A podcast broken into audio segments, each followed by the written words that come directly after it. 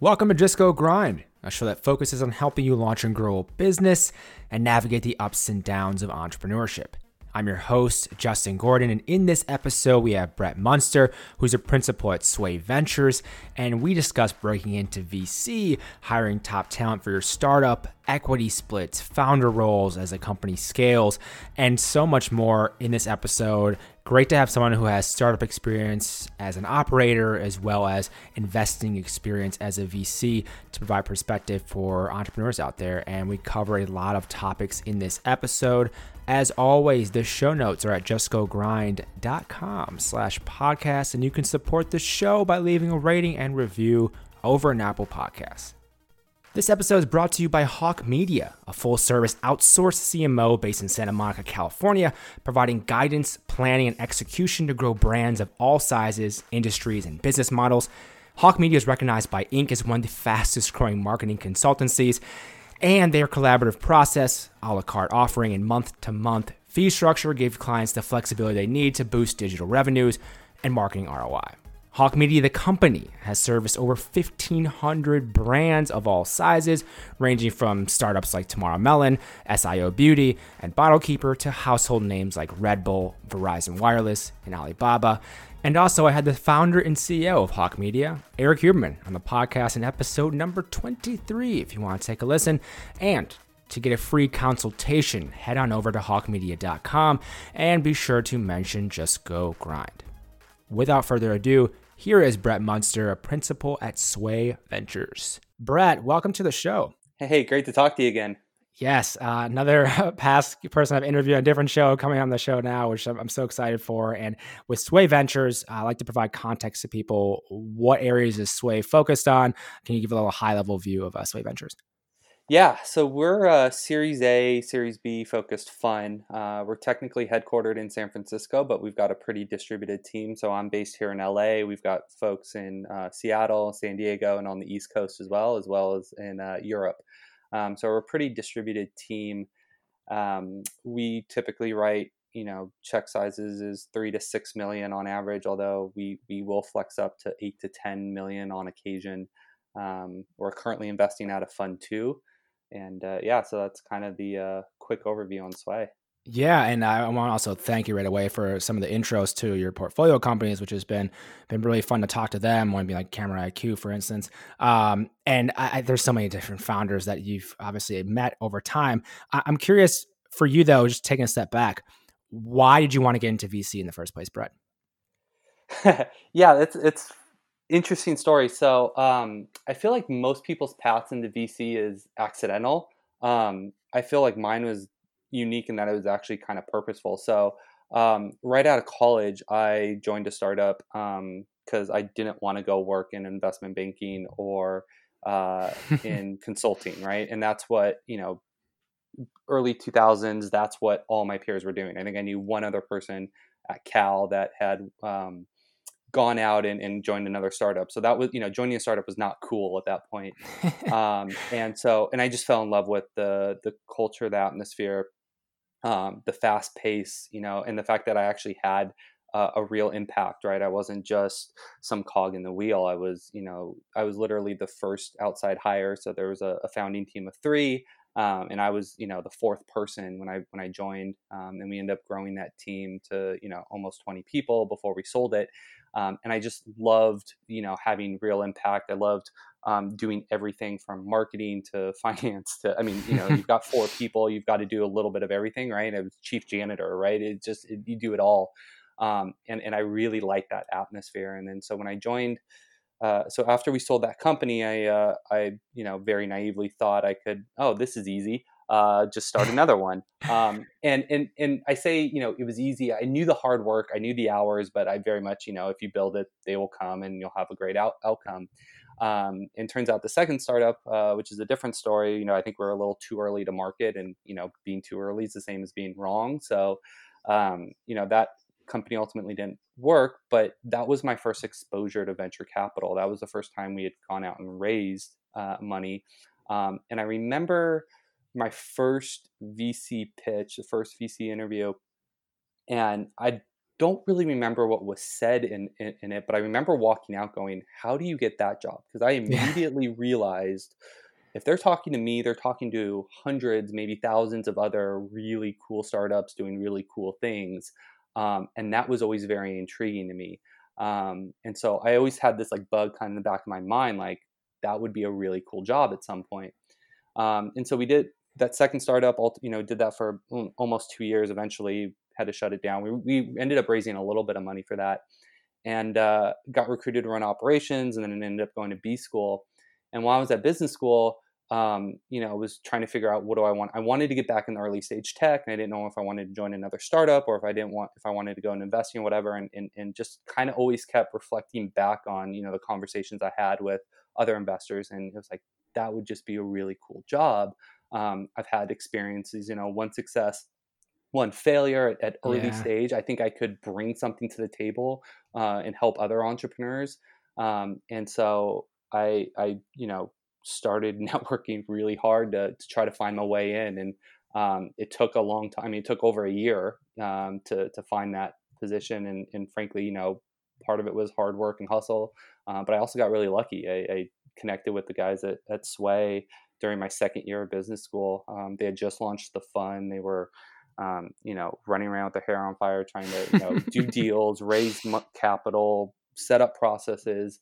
Um, and it was just one of those things where uh, you know I just started helping, right, and and uh, didn't expect anything in return, just wanted to be helpful, um, you know, and helped out on diligence, meet, meeting with companies, helping out some back office stuff, and you know, one thing led to another, and uh, before actually uh, was offered a job um, before I graduated. They actually wanted me to uh, not uh, finish business school. They actually wanted me to hire hire right away, and uh, that was that was the one thing I pushed back on. Is I I, I wanted the degree. I'd done enough work at that point, but uh, so yeah, the, my entire second year, I ended up uh, working part time with them, going to school, um, and then uh, once I graduated, I was full time with the with the venture fund. And there's a, a, lot of questions I have with that. And one thing I want to go back to that you just mentioned is working at that startup. Uh, so you had a startup as well. How has that how has that startup experience influenced your time at Sway Ventures in terms of how you think about things or, or anything at all? Yeah, um, you know, it's it's interesting that you know I think I have a lot of empathy. Right, I understand that journey. I understand how difficult that is. I mean, the first startup I did you know, we ultimately was a pretty good success. Um, we ended up selling the company, but it, you know, it wasn't life changing money. Um, yeah. Uh, and then the second one, you know, we were too early. It was a great idea. Uh, ended up, you know, being being the right idea just at the wrong time. Um, and we ended up having to close that down. So I know that journey. I know how hard it is um, and how difficult it is, right? When when things aren't going the way you just figured that they would. Um, and and when customers don't quite grasp you know or, or you know uh, you're not quite able to to find that quite product market fit right? And, and i know and we made a ton of mistakes and, and being able to kind of relay a lot of those learnings and um, experiences right? And i can understand and i have empathy for what founders are going through um, you know and it you know there's always something you know you have to deal with right? And even if even if the company's taking off and it's doing phenomenally well right there's that presents its own challenges right? And so there's there's always something you know especially at those earlier stages that i feel like i can at least relay from my experiences. With with that journey as well uh you mentioned selling the company and not necessarily the massive outcome but how did you get to that point of uh, even acquisition with the company yeah. So, uh, you know, for context, this was uh, a social network startup back um, when Facebook was still had the .edu address. So you had to be a student, right? MySpace was the number one social oh, network. MySpace. Yeah. yeah. So, time, so Brett. back in these days, right? Um, so it was really early on the social network side. Um, ads weren't even a thing, right? Um, and we were a sports oriented social network site and, and our, the the key insight we had at the time was that look it was cool if you and me were connected but it wasn't cool for me and mom right or, or, or different generations right there was a stigma to that but if you reframed it in the lens of sports all of a sudden we were getting you know mom, dad, grandma, grandpa wanting to watch little Johnny's T-ball game, right? And we actually beat Facebook to video, so we would have these like short 30 second clips, um, terrible video quality, right? Because bandwidth wasn't great at the time, but we actually could put video up there, and that was the biggest driver of, of customer acquisition for, for us. And so we were generating, you know, a demographic that no other social network was getting at the time, where Facebook and MySpace was mostly college students. We had three, four generations of families um, on our website um, that lived in different places, and we'd get emails from, you know, grandpa in New York, you know, hey, I able to actually see my, you know, grandson's t-ball game, you know, for the first time.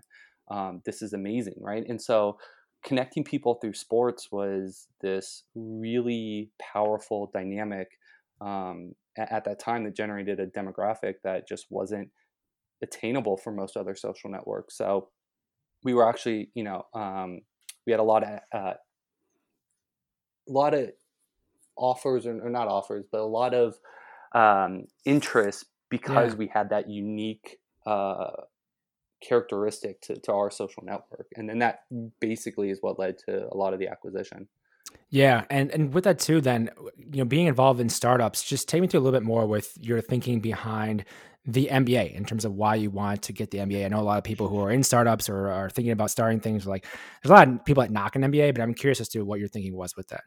Yeah. So the honest truth was, uh, I wanted to get back to early stage tech, um, and it was it was my excuse to to kind of reset my career and get back to where I wanted to be. So after doing the second startup, I got recruited. You know, I needed a job. I got recruited to run operations for a, a financial institution, and it was a lot of fun. And I did it for two years, but definitely ran into kind of that bureaucracy, you know, larger organization, and kind of realized that's just not the place for me. Um, and so wanted to get back to early stage tech. I'm originally from Los Angeles, so going to SC was a natural choice for me. Um, and so it was coming home, coming back to where I wanted to be, and it gave me a chance to kind of reset and and, and really pursue what what I wanted to do. Um, and, and so that was the first, that was the impetus for going in and getting my MBA. I mean, look, I think getting an MBA is can be extremely valuable if you you know want if you want to change careers or if your career kind of dictates that you should have it. Um, but look, if you're a product manager at Google and you're loving, you know, that job, there's, you know, no necess- reason that you necessarily have to go get an MBA, right? And yeah. so I, I, don't think an MBA is for everyone. Um, I got a lot of, you know, some of my best friends are there. Some I got, you know, amazing network of, of people doing some really cool things, um, not just in startups but in other industries as well. Uh, so you know I've, I've got nothing but positive things to say about my experience but i, I don't think it's for everyone um, either. Yeah i mean i agree. I just want to uh, say that it's definitely not for everyone uh, but if you know kind of what you want to get out of it i think that's the most important thing and going into it with blind is not going to be a great experience necessarily. I mean it's, it's a fun kind of two years to explore different options as well but i think people who have somewhat of an idea of what the end game is afterwards, uh, they get a lot more out of it. And for me, it was always the network side of things. And I can speak from not having that network prior to the MBA, but being very focused and intentional with the MBA as well as the podcast on building connections. It's, it's, I mean, offer me way more than the, the, the very hefty price tag of an MBA. Uh, I've gotten a lot more value out of it from there. So if you are, yeah, I totally agree. Yeah, yeah, exactly. That was you know the biggest thing that you get take out. I mean, look, you, you if you've never done marketing and you want to get into marketing, yeah, you're going to learn about the four Ps and you're going to understand a lot of the frameworks, right? But yeah, the biggest value really is um, you know the people you go in with and, and the network you build out uh, um, during that time. Yeah, and it's funny to look back on even this show. I could track so many people that are a direct reason, like directly from USC, uh, and whether it be from Lucas Pohl speaks in class. I talk to Lucas. Lucas, I join his show. We, I meet you. Shout out Lucas. to Lucas. You know what I mean? Like, like that's that's what's happened through that. So it's like there's so many things, or you know, people who spoke in class I had on the show, and so there's a lot of things you can do with MBA. And obviously then even for you with getting to sway, it was a lot of hustle, but I imagine MBA didn't hurt you in that, in that pursuit either. No, um, no. In fact, yeah, I originally got connected through uh, a professor at SC. Um, one of the, the founding partners had gone, gotten his executive MBA at, at uh, USC. Um, and so that's how I originally got in contact with them. Uh, like I said, I just started helping out. Uh, luckily, I'd done well in that professor's class, Um, and so uh, she was willing to give me a good recommendation, uh, yeah. which turned out to be key. But uh, yeah, that, that's how I originally got connected to Sway was was through the you know the Trojan Network.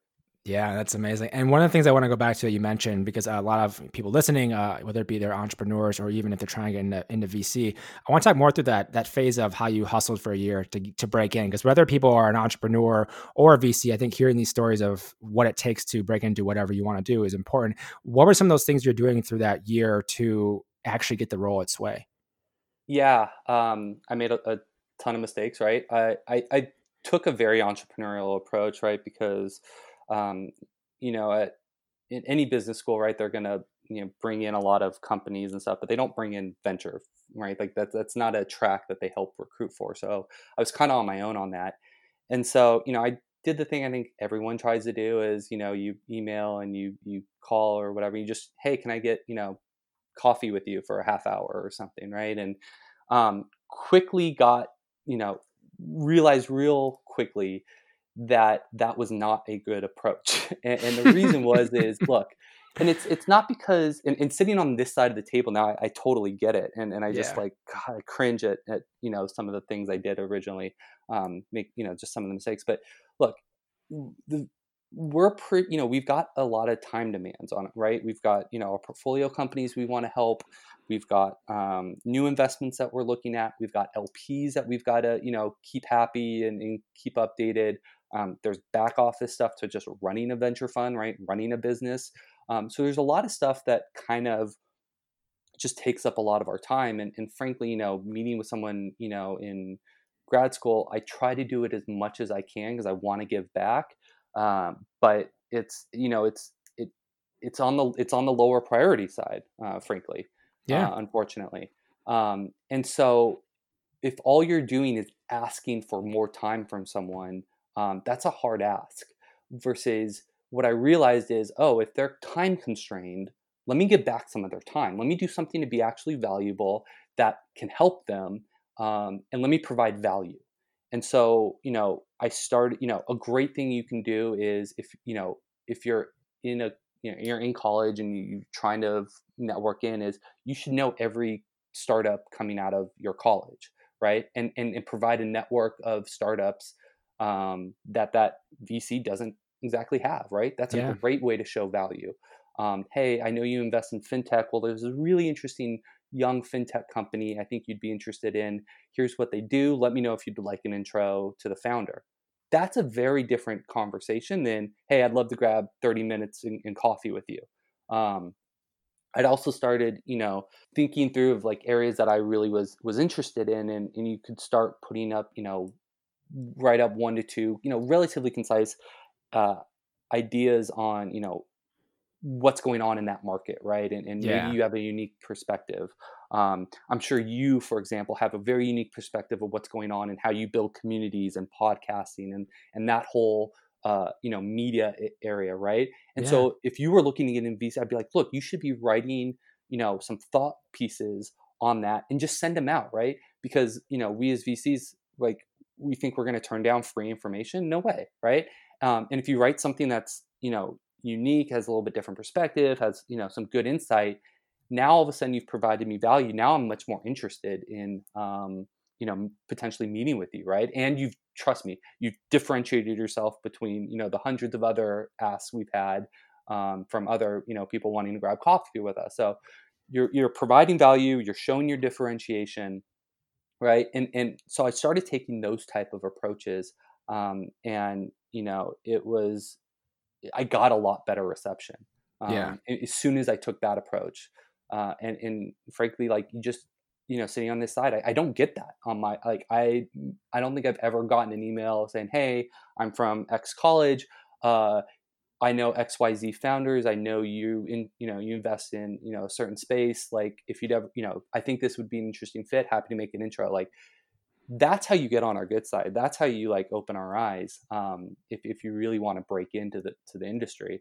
Um, most jobs, I mean, the secret of this is most jobs in the industry, I don't think are gotten via, you know, hey, I send in my application yeah. and they're looking to hire, you know, maybe an analyst or the, you know, level, but like my job my role didn't they created my role for me and i um, my job didn't exist. I basically started uh, you know I, I was able to you know finagle my way in a little bit and and start working with them and just provided value. Like i said i was doing you know market research. I was uh, helping to evaluate deals. I was doing whatever i could on the back office right just to to give them some time back and once i started doing that you know i don't think they wanted to go back to a world without me because i was freeing them up to do a lot of the much much more higher leverage stuff that they should be doing anyways right?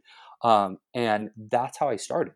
Um, and you know they they didn't want to lose that and they, they found that so valuable that they offered me a position. Like they they never i never interviewed at sway right? It was i just started working with them. And and I thought that was unique or rare. And, and, the more I've talked to, you know, a lot of my peers, that's actually more the norm um, than it is, you know, hey, I, you know, sent in my application and, and I somehow made it through out of one of a thousand, you know, applications and got the job. Like that doesn't happen very often in this industry.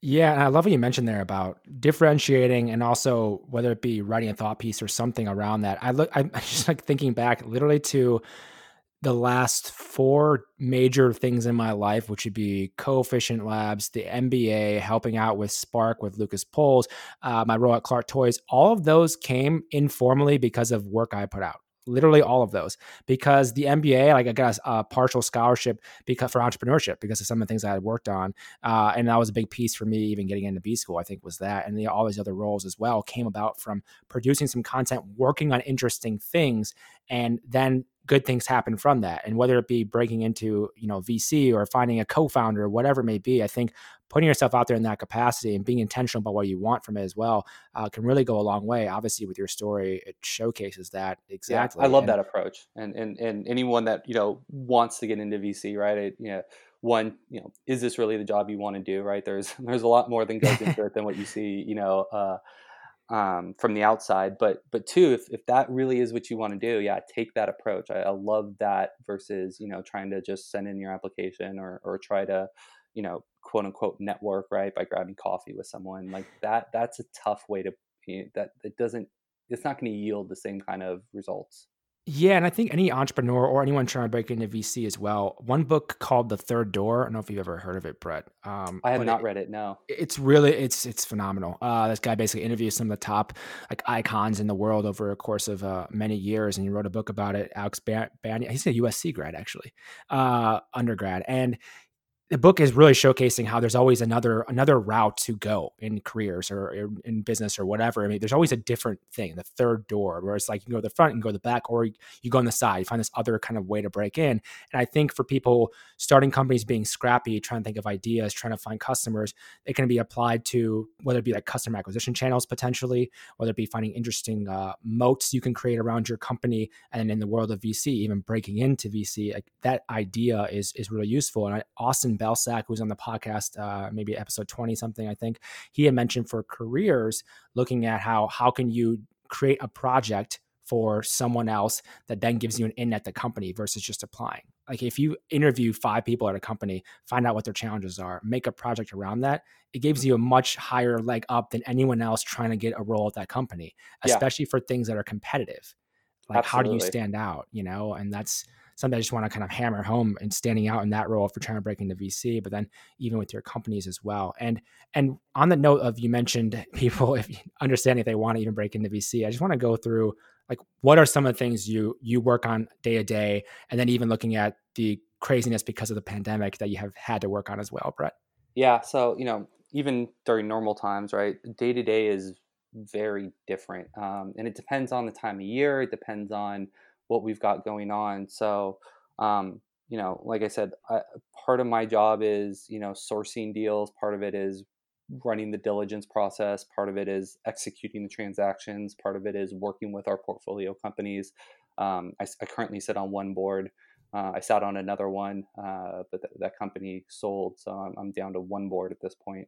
Um, but then there's, you know, investor relations and reporting, right? Um, there's fundraising and supporting that there is just back office, you know, with audits and, and actually, you know, running a venture fund and um, making sure all that, you know, the, the wheels stay on the track. Um, and so from week to week, day to day, um, it can vary, right? There's times where we'll have, you know, four or five, dil- you know, companies that you know we're we're in diligence process on that, you know, and I'm spending the vast majority of my time, you know, because I'm you know intimately involved with a lot of those diligence processes, running those parallel uh, processes with whoever you know the the lead partner is on our firm, and so that'll take up a lot of time. Other times, maybe we don't have a deal that's that you know pregnant and, and we'll, we'll, i'm spending more time sourcing or i'm spending a lot more time uh, with portfolio companies um, you know usually you know at the at the start of the year right there's we've got our audit and, and, annual reporting that we've got to get out to lps that sucks up a ton of time. So january is usually a you know time where i spend a lot more on the back office right? And so yeah. um, it's it's it varies from day to day week to week. Um, that's part of one thing i love about the job is it's never the same and i can um, I, i'm i operate better when i got you know bunch of different things going on rather you know if i had to come in and do the same thing over and over every day like that's just not me. Um and so you know the, it's one of the the cool things about the job is is but it changes and, and so i don't i don't know how to say like oh this is my day right? Like um and then you know when the pandemic hit you know i think us along with you know most other venture funds right in, in march and april really turned inward and, and focused on our, our current portfolio um, and it was a lot of work of you know uh, how much runway do you have? What happens if you're impacted you know 10% 25% 50% what if it goes to zero right on your revenue? Um, what would that mean for runway? What would that mean for uh, you know do you need to cut? Do we need to cut back on marketing spend? Do we need to you know downsize the company? Like there was a lot of work that we modeled out and we got out in front of that with um, and it was great because you know we spent you know weeks doing that with every one of our portfolio companies um, and you could tell like you know, the most experienced entrepreneurs had already done that. It was like okay cool we're you know in the same we're on the same page uh, yeah. we're roughly in the same ballpark and you could have those conversations. Other you know less experienced ones where like wait you think it could be that bad? And you had to kind of have a different conversation with them um, and it was all right who, we don't know right? And, and all right here are the different contingency plans and and so we spent a lot of time working with our portfolio companies and i think a lot of them eh, you know came out of this you know in in a good place. Um, you know i think we're partly fortunate we didn't invest a whole lot in the travel space right or, or something that you know got you know really hit hard.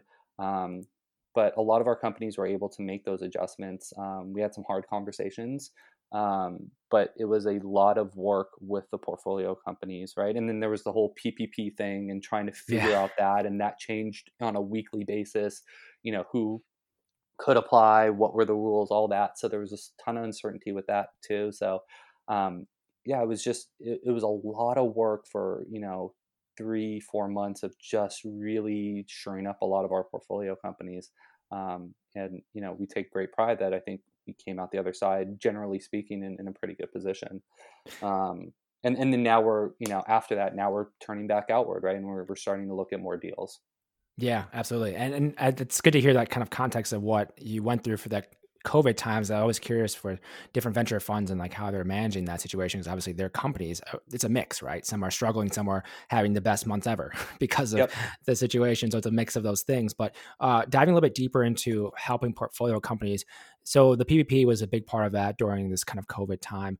What are some other things you're you're seeing or that you challenges that startups kind of typically have that you're helping them with at Sway?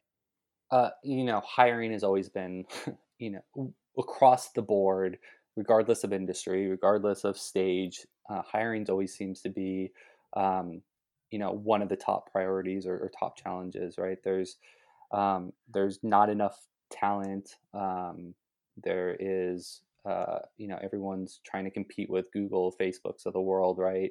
Um, and trying to, you know, they can't offer the same comp packages, right? So how do you, right. you know, how do you either incentivize through stock or how do you find this top talent and convince them to come over with you right? And you know that's one thing we you know i love to look for is you know can you punch above your weight class when it comes to recruiting and, and hiring? Um, that's a skill right? That's that's an important one can if you can surround yourself with top teams. That's something i definitely look for in, in founders because you know hiring's always been, um, you know, a real challenge, um, especially once you start to get to a certain size, right? You know, maybe early on, really early on, you might know two or three engineers that you worked with previously, and they're good friends, and they can come over, and that's great. But at, at some point, right, you're gonna you, that you hit a wall, um, and different people, you know, will kind of hit that wall at different times.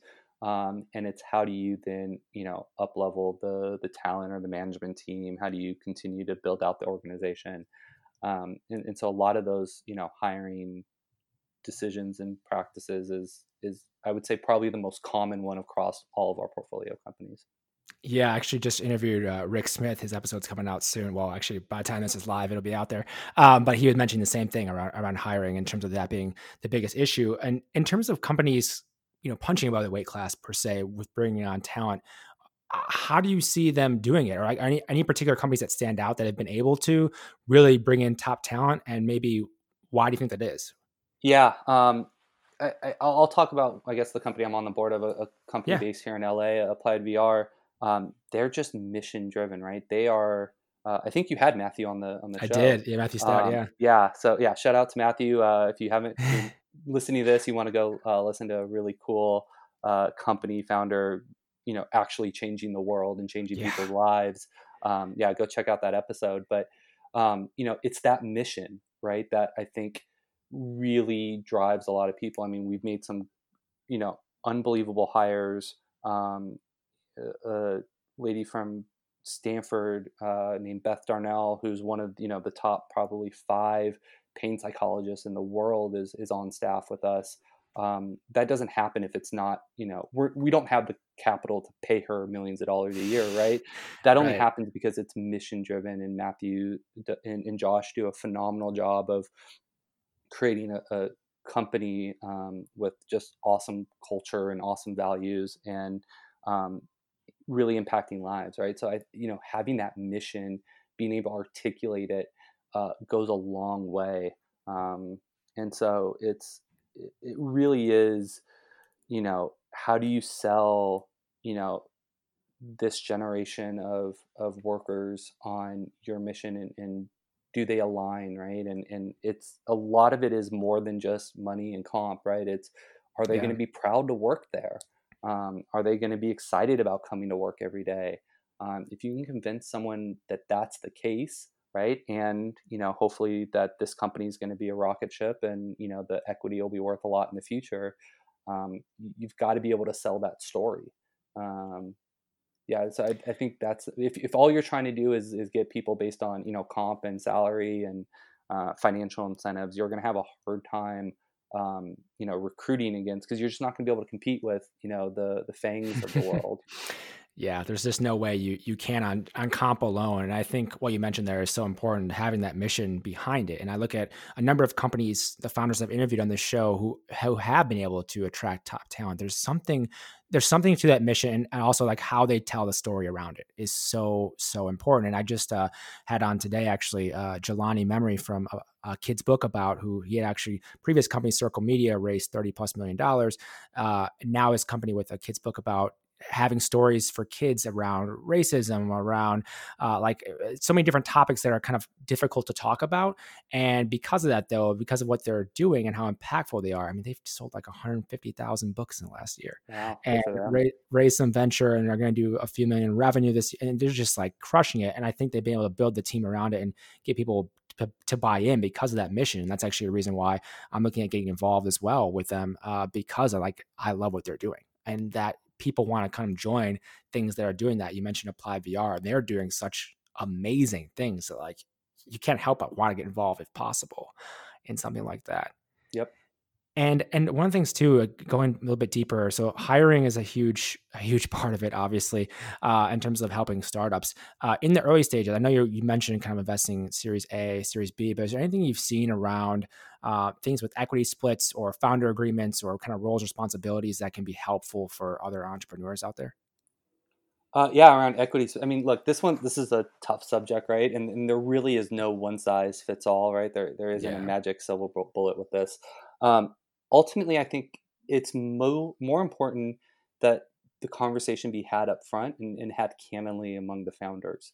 um, and it's not just assumed uh, oh it'll be split evenly or um, you know maybe i've got more whatever you know just you you've got to have that conversation uh, just up front and and and really you know be on the same page there uh, it doesn't necessarily have to be split evenly right and it, we see you know very common that it's not an equal split yeah. Um, but regardless of whatever you decide upon just everyone needs to be uh, on the same page and, and fully on board with whatever you decide right Other, otherwise it's going to fester some some ill will later on and, and that does you know surface you know over time um, the other thing you would I, i'd say and founders maybe don't always want to hear this but it's really in their best interest is is around vesting right? And if you're a founder you absolutely want you and your co-founders shares to to vest over a period of time. Um, the last thing you want if uh, someone leaves or decides to walk away is to take all their shares with them right? And yeah. not only will you feel like that's totally unfair you know you're doing all those work yet they have the same ownership as you or whatever um, but it's also going to make it harder for you to, to recruit because they're going to walk away with a chunk of equity that you can't then you know offer to someone else to replace them yeah. Um, and so either you're going to have less equity to, to offer or you're going to have to up the option pool, which is more dilution that you otherwise would not have taken. Right. And so, you know, the, the two things, like I said, is really get on the same page and, and everyone buy in and, and have that conversation up front. And then two, you know, you want vesting on that because it protects you, it protects the company, um, and it's you know you know founders don't always want to have it right? They, they want all their shares available to them immediately but um, it really is in your best interest and the company's best interest to, to put a vesting schedule in place. And and just to go a little bit more on the the founder side of things is there anything else around founder issues that they have anything that looking out for you know communication best practices anything that you've seen that maybe helpful that for other founders for you know maybe teams that have done a really good job on on their culture within even their founders themselves anything with that as well brett? Yeah i think you know as a company grows right the the job changes. Um, you know uh, one of the analogies i always love and uh, you know i played sports so you know early on you're you're a player right you're actually on the field you're you're making plays you're you're in the weeds you're doing it and then at, at some point you become the coach, right? And you're no longer um, on the field, but you're you've got a bunch of players playing for you, right? That you are now coaching, you are now um, putting in the best position. You know, as the company continues to scale further, you become the general manager, right? You start, you know, thinking more about okay, I need to hire this, and I'm thinking two, three years down the line, and um, eventually you become the owner, right? And you're basically just overseeing the whole operation and and so the roles change over time as the company scales. And which means, you know, just because you were good, you know, early on doesn't mean you're going to be good at, as you go on, right? That takes something you can learn. I think people can learn it. I think they can get good at it, but I think it takes a willingness and an understanding and a self awareness to know that hey, the job's changing. I need to learn a new skill set, right? Yeah. Um, I think the most common is you know a, a early technical founder um, that is great at coding, great at building product. But as the company grows, that you stop actually building the product, right? you you, yeah. you start managing people. You start building and you hire. You spend time hiring more people than you actually are coding. Um, you spend time building the the engineering team. Um, you're maybe making high level product decisions, but you're not the one in the weeds building it. And that's a tough transition. Um, and I think you know sometimes there's friction between founders where um, you know the company grows and maybe one founder grows along with it and the other one wants to keep coding or wants to keep doing that role even though that's not what's needed of them and and so do you need to bring in a you know a more seasoned cto over that founder at times right that's a tough conversation to have yeah. um, and that's not an easy answer it, it could be right but but you know founders need to grow as the business grows as well and, and that means new skills and, and and and new roles and um, I think it's being really honest and, and again, self aware that um, as the company changes, right, what is needed, what the company needs from you changes. Um, and, you know, look, if there's nothing wrong with wanting to be in the weeds and, and building the product, that's awesome. But then that needs to be your role. Um, and then maybe you need to bring someone in um, who is better at you know hiring and building the the, the engineering organization and that's just one example right so yeah. um, sometimes you get that tension between founders just because the company grows and, and like things change yeah, and that's something that it's so difficult as you go from the early days oh, to so scaling, and, like, and it's especially tough to know when that is, right? It's, it's not just yeah. clear. It's not like you wake up one day and it just all of a sudden a flip switches, right? It just well, yeah, it, it it evolves, and it's it yeah, it's it's not easy to deal with, and it's not easy to to figure out, um, but it does happen. And even looking at uh, some of the, I'm thinking about some of the people I've had on the show as well, going from sometimes at that early, those early days to hitting some type of inflection point or something happens where then you have to scale rapidly and you understand that like okay we can do these kind of one-off things but then how do you have the repeatability as you're scaling and then building you know getting the team behind it to then have that repeatability from a customer acquisition standpoint from an operations standpoint and that really changes uh, when you grow farther even people going from kind of the initial early raise with with maybe angel investors to then progressing to a seed the series a a series b like everything kind of evolves and then as founders like it, you have to evolve as well. Otherwise, Absolutely. you're not going to be there any longer. And you see where people bring in uh, seasoned CEOs sometimes or companies as well, where the founders are just not at that point. The good news uh, is, is I do think it can be learned, right? I do think yeah. it, it, it, it takes a willingness and a self awareness to to realize that the job's evolving and changing, and that you need to evolve and change along with it.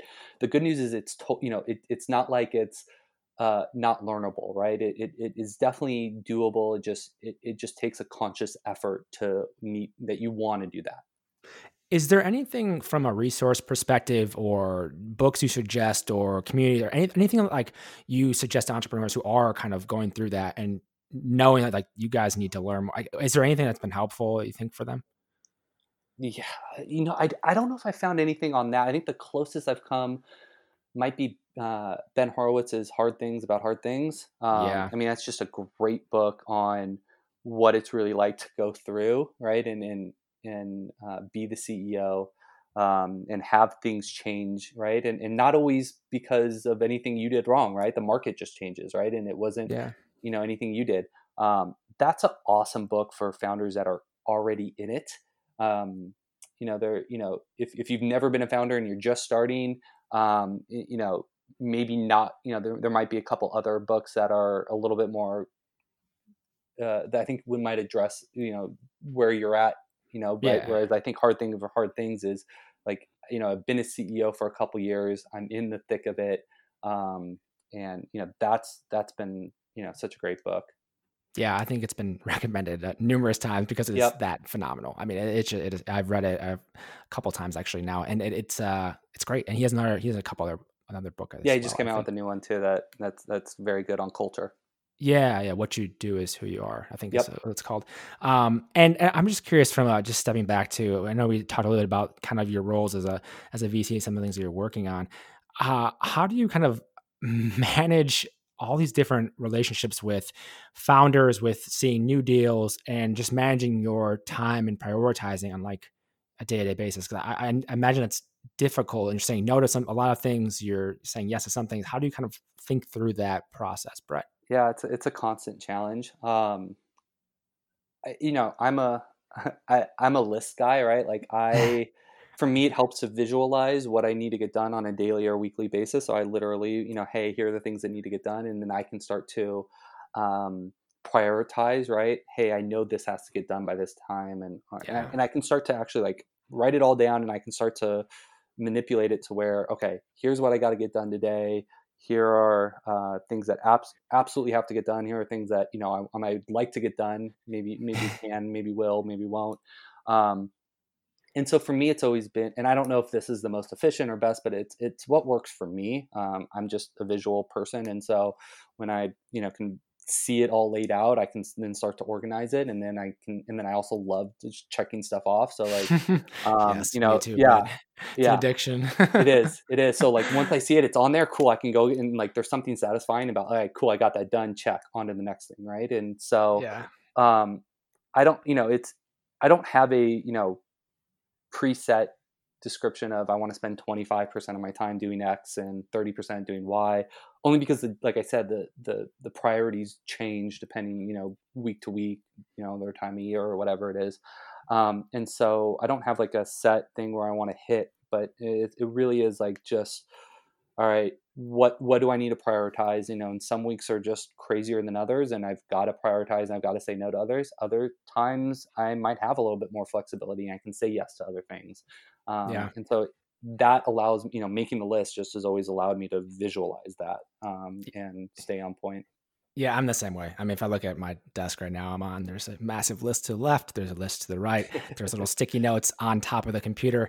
Uh, I have to have the visual as well. It's just like the only way to kind of keep all the thoughts that are, you know, keep them organized so you can prioritize because yep. there's a lot of things that can fall through, especially when I imagine in your role, there's a lot of things you're seeing. It's kind of similar just in terms of the non of like people I'm talking to, whether it be podcast guests or partnerships. And there's like a lot of things where you don't want to have something fall through the cracks uh, exactly. uh, and that's something I, I, always kind of think about as well uh, with with that and where can people go to learn more about Sway and then uh, connect with you, which I know as a VC is interesting uh, as well, Brett?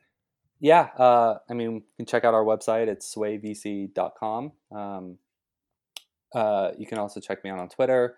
Uh, I'm I'm on there a lot. I, I don't know if I tweet a ton. It's it, Twitter's always been a great tool to connect with people and kind of keep a pulse on the industry. I'm not I'm not the you know biggest content producer, but I, I do absorb a lot of content on Twitter. Um, yeah. And then uh, yeah, so those are probably maybe the two best ways. And then uh, email me as well. Uh, email is Brett B R E T T uh, at swayvc.com. Um, those are probably the best ways uh, to get in touch. Perfect, Brett. Thank you so much for taking the time to come on the show today, man. My my pleasure. Thanks for having me. Thank you for listening to this episode of Just Go Grind. I really appreciate you taking the time to listen. The Weekly Grind, which is my weekly newsletter, comes out every single Friday. You can find it at justgogrind.com slash newsletter. This is filled with tips, tools, and strategies for growing your business. If you want to know how to launch a business, how to grow it, how to get it off the ground, find employees, all these different things. There's a few tips, tools, and strategies every single week I deliver right to you justgogrind.com slash newsletter. Check it out. Thank you so much for listening. Talk to you in the next episode.